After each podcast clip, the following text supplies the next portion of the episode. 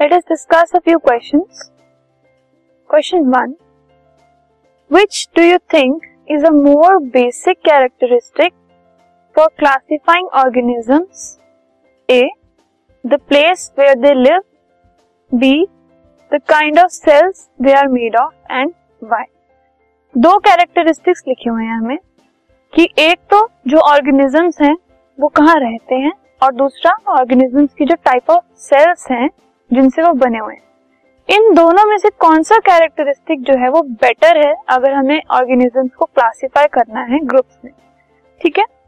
सो so, इन दोनों में से अगर हम देखें सो so, जो मोर बेसिक कैरेक्टरिस्टिक है जो बेटर कैरेक्टरिस्टिक है for classifying organism is the kind of cells that they are made up of since different organisms may share similar habitat but may have entirely different structure.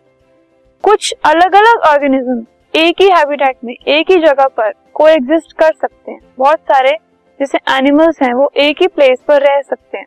लेकिन उनका जो structure है उनका जो cellular structure है body structure है वो सब इंटायरली अलग हो सकता है। सो so, अगर हम उनकी हैबिटेट के हिसाब से या जो प्लेस ऑफ़ लिविंग के हिसाब से अगर हम उनको क्लासिफाई करेंगे तो दैट वोंट बी इनफ उसमें बहुत सारी शॉर्टकमिंग्स हो सकती है।